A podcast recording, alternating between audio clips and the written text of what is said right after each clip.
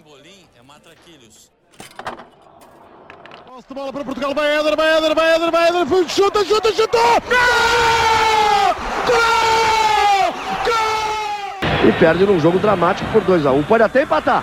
Quem sabe agora? Capricha Adriano. Olha o empate! Gol!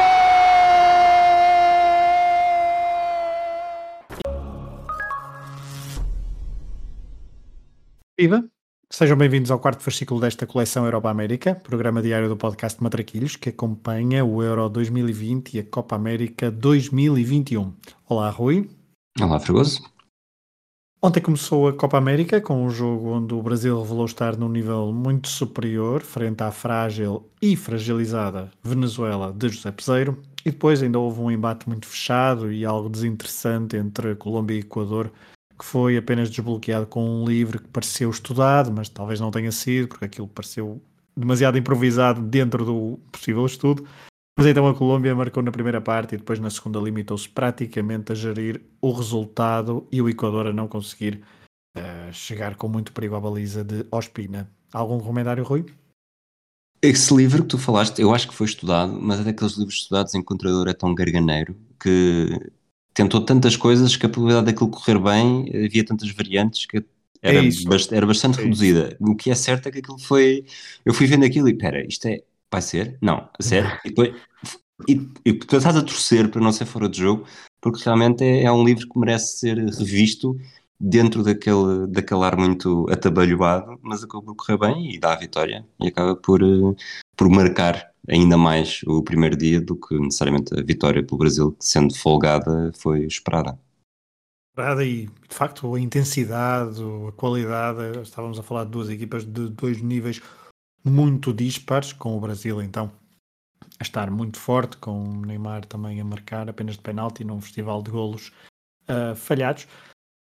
Vamos ao Euro 2020, porque à hora que começamos, à hora que estamos a gravar já começou o Argentina-Chile, haverá ainda outro jogo, disso falaremos no próximo episódio, mas Centremos agora um bocadinho, uns minutos no Euro 2020. Rui, a Escócia regressou a uma fase final 21 anos depois, logo em Glasgow, mas chocou de frente com Patrick Schick. O avançado do Leverkusen estava inspiradíssimo, fez os dois gols do jogo, o primeiro de cabeça, o segundo num daqueles gols icónicos que marcam definitivamente um torneio, Rui. Portanto, a Escócia chicou de frente com esta República Checa. Eh, Foi, foi, é aquele momento em que a pessoa não pode saber o que é que vai ver na primeira vez que vê. Não, mostrei o gol há pouco a uma pessoa e, e estava com aquela, com aquela expectativa de perceber qual é era a reação de alguém que, que vê e depois é um gol que sendo, que sendo impecável da primeira vez que o vês, nas repetições, eh, em qualquer uma, tanto atrás de uma baliza como atrás da outra baliza, não só o ângulo que a bola faz, como, como onde ela entra e a relação com o guarda-redes, faz, não é, não é apenas um gol de a 45 metros da baliza, é, é tudo perfeito. O pé esquerdo e tudo. Com o pé esquerdo. Não, o arco, o arco que a bola faz é, é incrível. A Escócia, de facto, teve uma estreia amarga, revelou poucas eh, armas ofensivas para poder eh, chegar com qualidade à frente, apesar do guarda-redes eh, checo ter feito uma boa exibição. Ele que, pelo que vi, está sem clube depois de ter passado esta última época no Sevilha como suplente. Rui, o segundo jogo do dia, não deste grupo, porque assim fechou este grupo D com a Inglaterra e a República Checa com três, ambas com três pontos, deixando a Escócia e a Croácia a precisar de pontuar nas próximas jornadas. No segundo, no segundo jogo do dia, tivemos uma Eslováquia que até hoje só tinha uma vitória em fases finais de europeus, foi frente à Rússia em 2016. Agora, em 2020, voltou a vencer, não frente aos russos, mas em São Petersburgo, frente à Polónia de Paulo Sousa. Os eslovacos não deixaram dúvidas do seu potencial, muito seguros atrás, incisivos à frente. Skriniar foi o patrão na defesa e também com categoria foi ele que fez o 2-1 final. Isto depois, depois de a Eslováquia ter feito uma muito boa primeira parte, só que permitiu a tal boa reação da Polónia na segunda, mas depois, a meio da segunda parte, houve uma expulsão que desorientou os homens comandados por Paulo Sousa Rui. É talvez uma pequena desilusão este jogo que a Polónia fez, mas se quisermos ver as coisas pelo lado positivo, a seleção que deu mais trabalho a Portugal há 5 anos está, eu diria, praticamente, não diria eliminada, mas as coisas para seguir em frente não vai ser nada, não é nada provável. Portanto, se, a seleção que dá mais trabalho a Portugal está a ir pelo caminho, não sei se não vamos aqui caminho de um, de um bicampeonato europeu. Só não ponho a Polónia assim não tão já fora, porque o Espanha-Suécia foi. terminou a zero. Estamos a gravar ainda no rescaldo desse jogo. Rui, a Espanha teve o domínio do jogo, posse de bola, mas uh, não marcou o golo. E, é, e foi esta um, falta de, fina, de pontaria, de finalização uh, frente a Robin Olsen que fez com que em Sevilha a Espanha se estreasse neste Euro 2020 com um empate e houve ali um ou outro momento em que até foi um bocadinho beneficiada por alguma sorte porque Isaac, que estava a fazer, estava a ser o melhor da Suécia, depois numa decisão algo estranha a meio da segunda parte foi substituído pelo selecionador, eh, talvez para segurar o 0-0 importante para a, para a Suécia que chega a este europeu não com tanta boa, não nos chamo hype ou boa imprensa, mas a verdade é que havia outras, não é das mais apontadas para ser uma surpresa, mas começa com um empate frente à Espanha. Começa com um empate que, vai, que provavelmente vai ser bastante importante para as contas do grupo, para as contas da Suécia, não só para, eventualmente até lutar pelo, pelo primeiro lugar, mas mesmo este empate contra empatar contra a seleção mais forte quando não tens grandes aspirações, mas não seja para a luta pelos três, pelos quatro uh, terceiros melhores classificados, é bastante, é bastante relevante. A edição da Espanha fez lembrar um pouco o, o Mundial de 2010, em que a Espanha basicamente vai eliminando adversário atrás de adversário com vitórias por 1-0 em que domina com, com muita bola, mas não cria muitas oportunidades, mas cria as suficientes para conseguir marcar.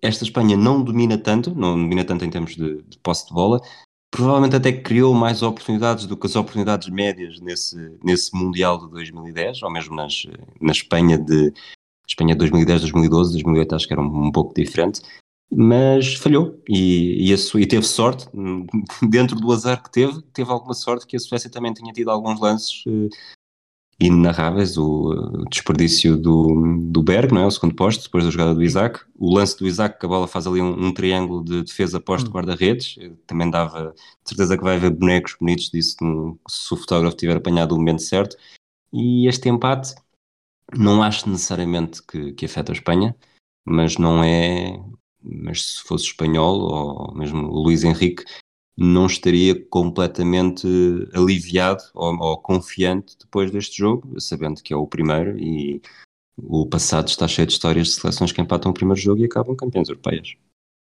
É verdade, nós bem sabemos disso, mas a Espanha, de facto, o Luís Henrique bastante contestado, ele também já, já para esta convocatória promoveu uma, uma grande revolução, deixando alguns pesos pesados de fora, por exemplo, não, havia ninguém, não há ninguém do Real Madrid nesta convocatória, e depois algumas decisões durante o jogo que são mais contestadas, por exemplo, Moreno ter ficado tanto tempo no banco e não ser, por exemplo, titular, é uma das uh, questões mais levantadas pelos adeptos espanhóis. Rui, para terminar este resumo do dia, amanhã entra em ação Portugal, Hungria-Portugal, também haverá um França-Alemanha, oportunidade também para relembrar que os patronos do Hemisfério Desportivo terão em exclusivo um episódio para ouvir com o João Tiago Figueiredo, em que nós os três, eu, tu e ele, fizemos, principalmente ouvimos o top dele, mas também fizemos o nosso top, o nosso top 5 de jogos inaugurais da seleção portuguesa. Isto parece-nos um bom aperitivo para uh, o aquecimento da manhã. Rui, eu estava aqui a fazer de memória agora, desde 2008, que Portugal não entra numa fase final, uh, mundial ou europeu, a vencer, correto? Pelo menos em europeus é correto e, e, e é bom para Portugal que não que essa tendência não continue, porque é muito difícil, ou pelo menos improvável, que Portugal consiga seguir em frente sem vencer o jogo de abertura. Vai ser na Hungria contra a Hungria, é? temos, este, temos este calendário excelente que jogamos na Hungria com a Hungria, na Alemanha com a Alemanha e depois com o campeão mundial.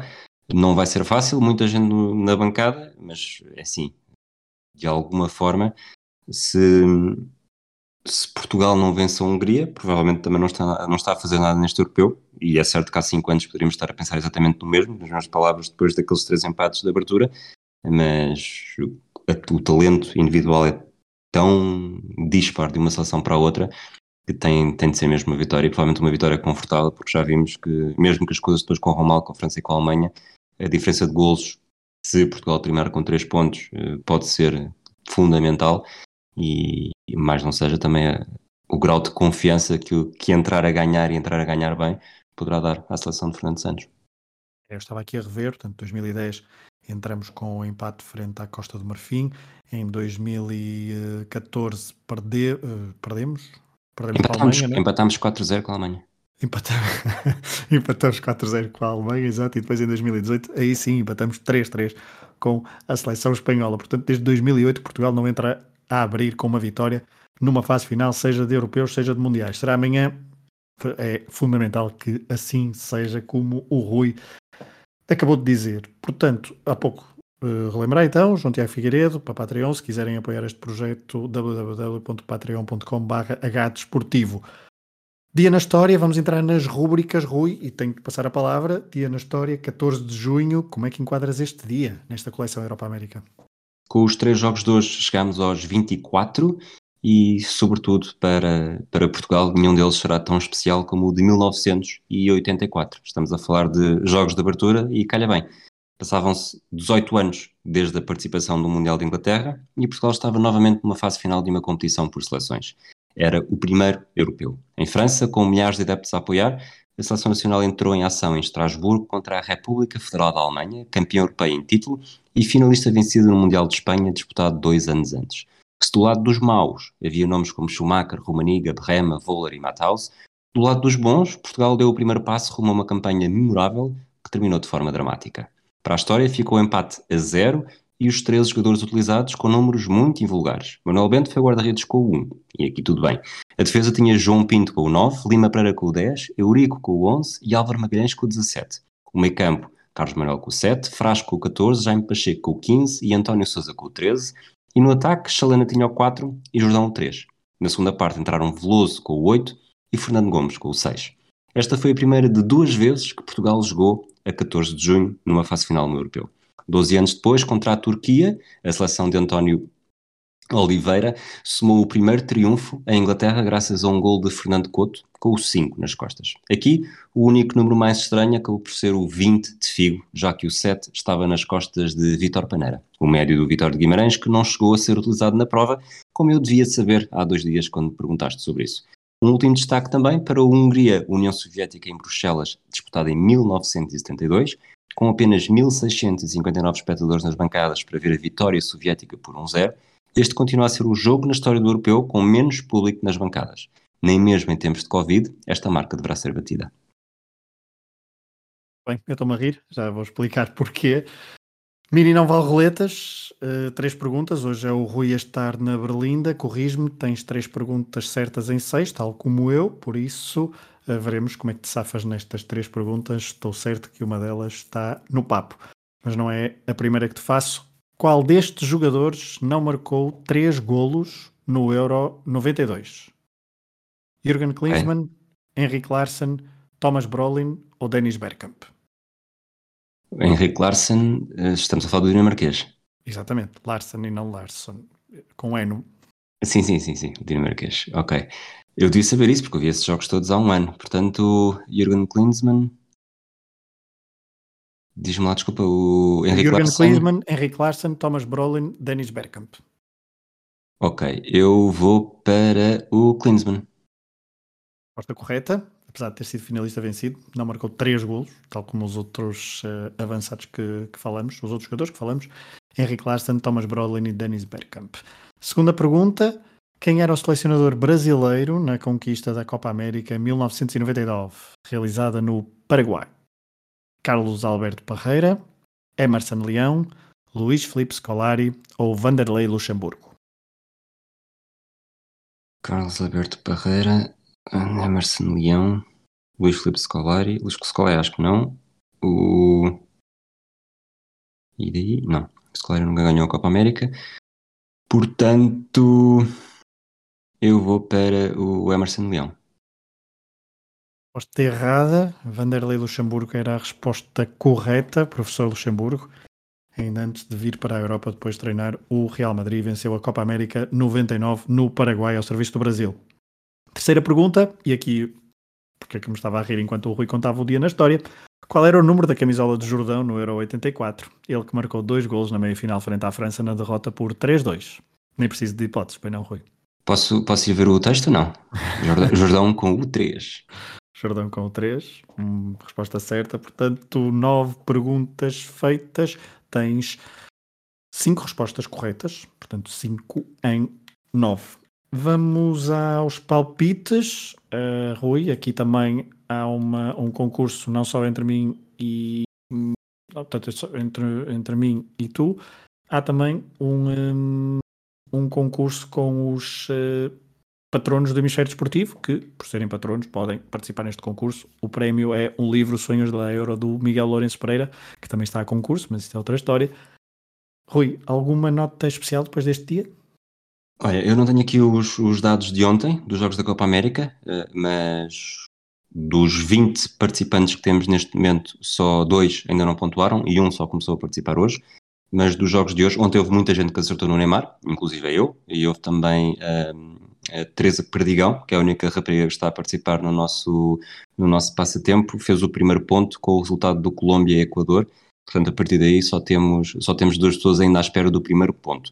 Dos jogos de hoje, ninguém acertou, jogos de hoje de europeu, ninguém acertou nos resultados finais, ninguém acertou em marcadores de golos e o Rodrigo Carvalho foi a única pessoa a pontuar com o golo, a dizer que haveria um golo ao minuto 52 e, e que golo foi? Foi o golo do Chic no Escócia-República Checa.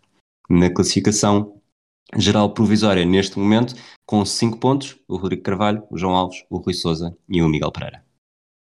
Nós estamos cá em baixo, no fundo da tabela. Vamos aos palpites para amanhã, então. Uh, Rui, és tu o primeiro a dizer hoje, só haverá dois jogos amanhã. Há Hungria, Portugal e França-Alemanha. Resultados? Hungria 1, Portugal 3, França 1, Alemanha 1. Hungria 1, Portugal 2, é a minha aposta, e França 1, Alemanha 1, é a minha aposta. É muito difícil ganhar-te, porque nós temos sempre as mesmas coisas, portanto, se mesmo quer ganhar vantagem. A verdade é que se eu não acerto, também não acertas gols e minutos, não é? Exatamente, quem é o teu marcador de gol e qual é o teu minuto?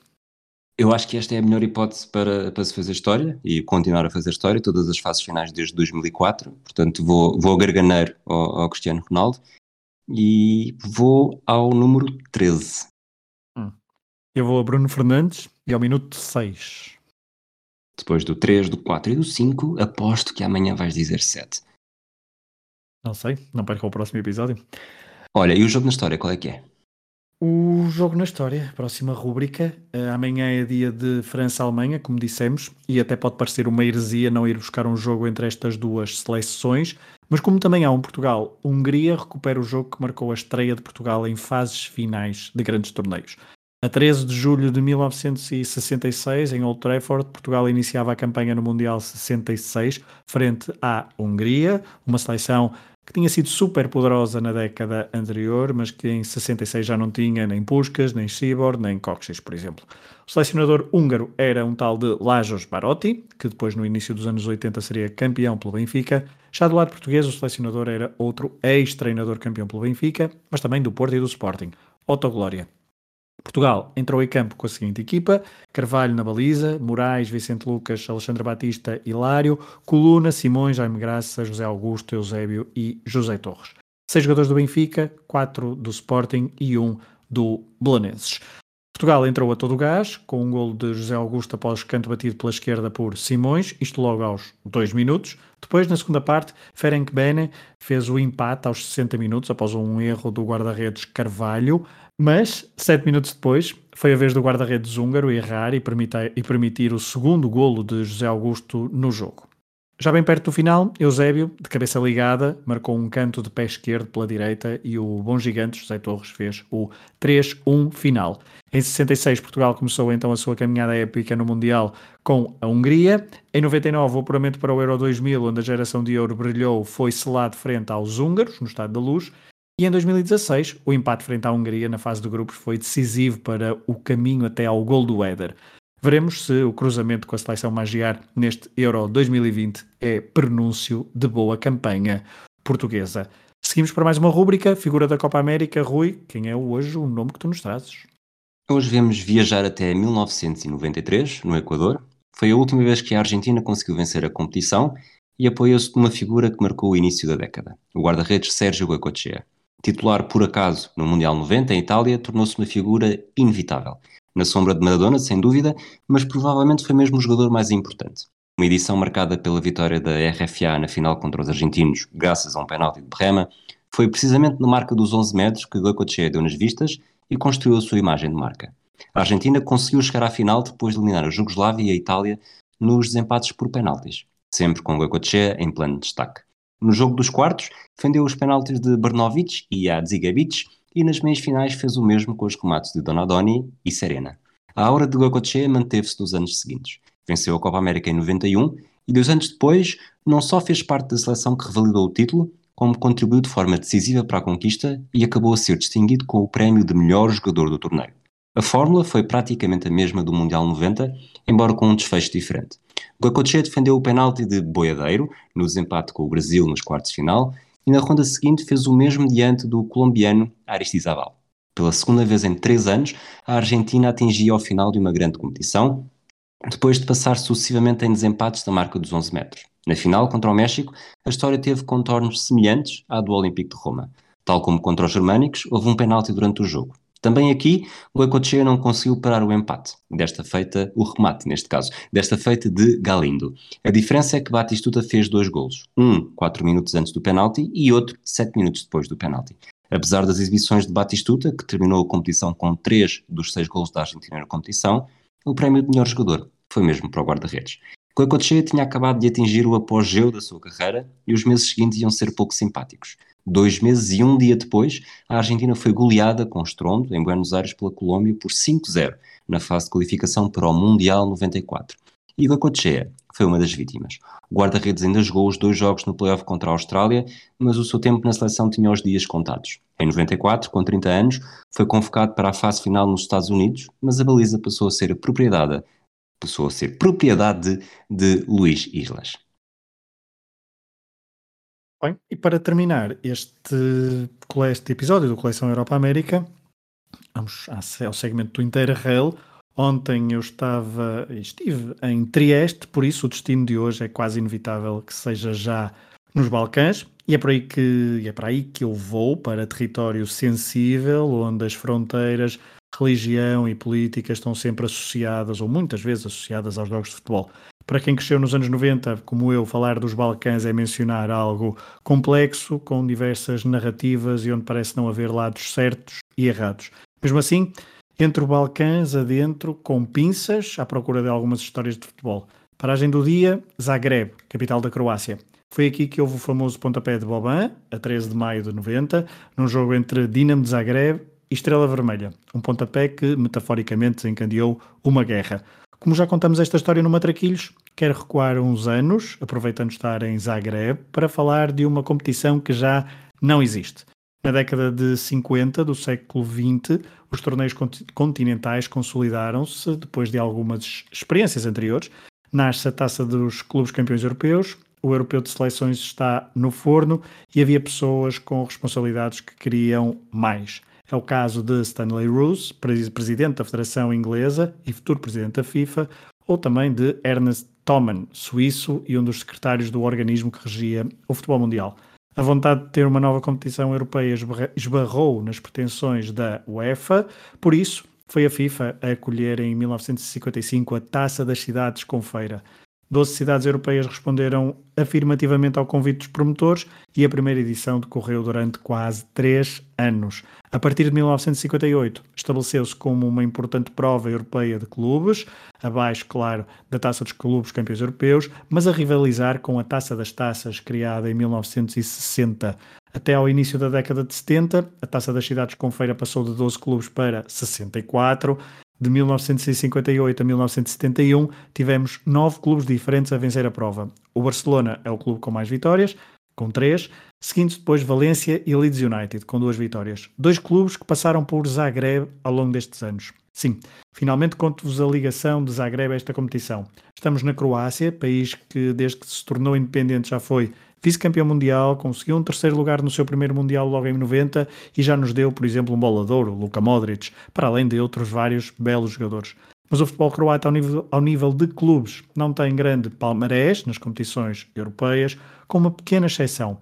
Na época 66-67, o Dinamo de Zagreb venceu a competição ao bater, venceu a competição, claro, a taça das cidades com feira, ao bater na final a, a duas mãos o Leeds United de Jack Charlton como jogador e Don Revy, treinador. Em 1963 o Dinamo de Zagreb já tinha chegado à final, mas perdeu com o Valência. Em 67 Agora, não perdeu então a oportunidade, venceu por 2-0 em casa o Leeds, empatando depois a 0 em Ellen Road.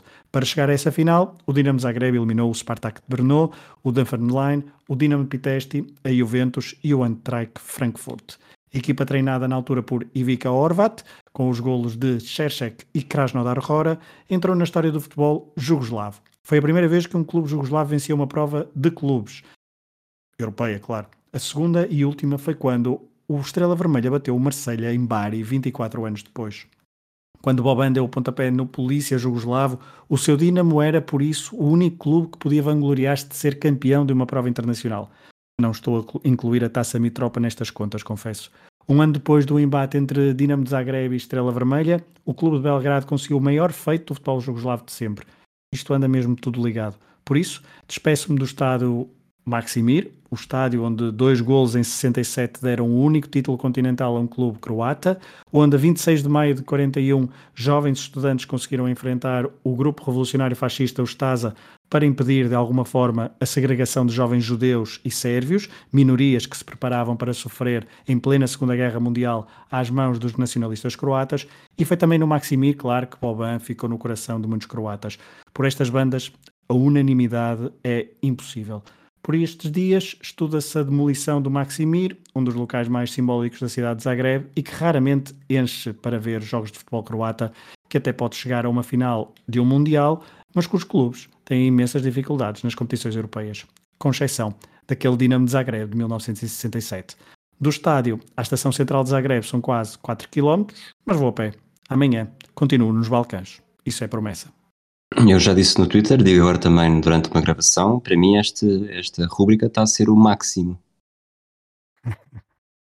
Com mais um trocadilho de grande nível, encerramos então a coleção Europa-América, fascículo número 4. Amanhã, novo fascículo para acompanhamento diário do Euro 2020 e da Copa América 2021. Um abraço a todos. Um abraço. Pimbolim é matraquilhos. Posse de bola para Portugal, vai Éder, vai Éder, vai Éder, vai Éder, chuta, chuta, chutou! Gol! Gol! Gol! E perde num jogo dramático por 2 a 1 um. Pode até empatar. Quem sabe agora? Capricha Adriano. Olha o empate!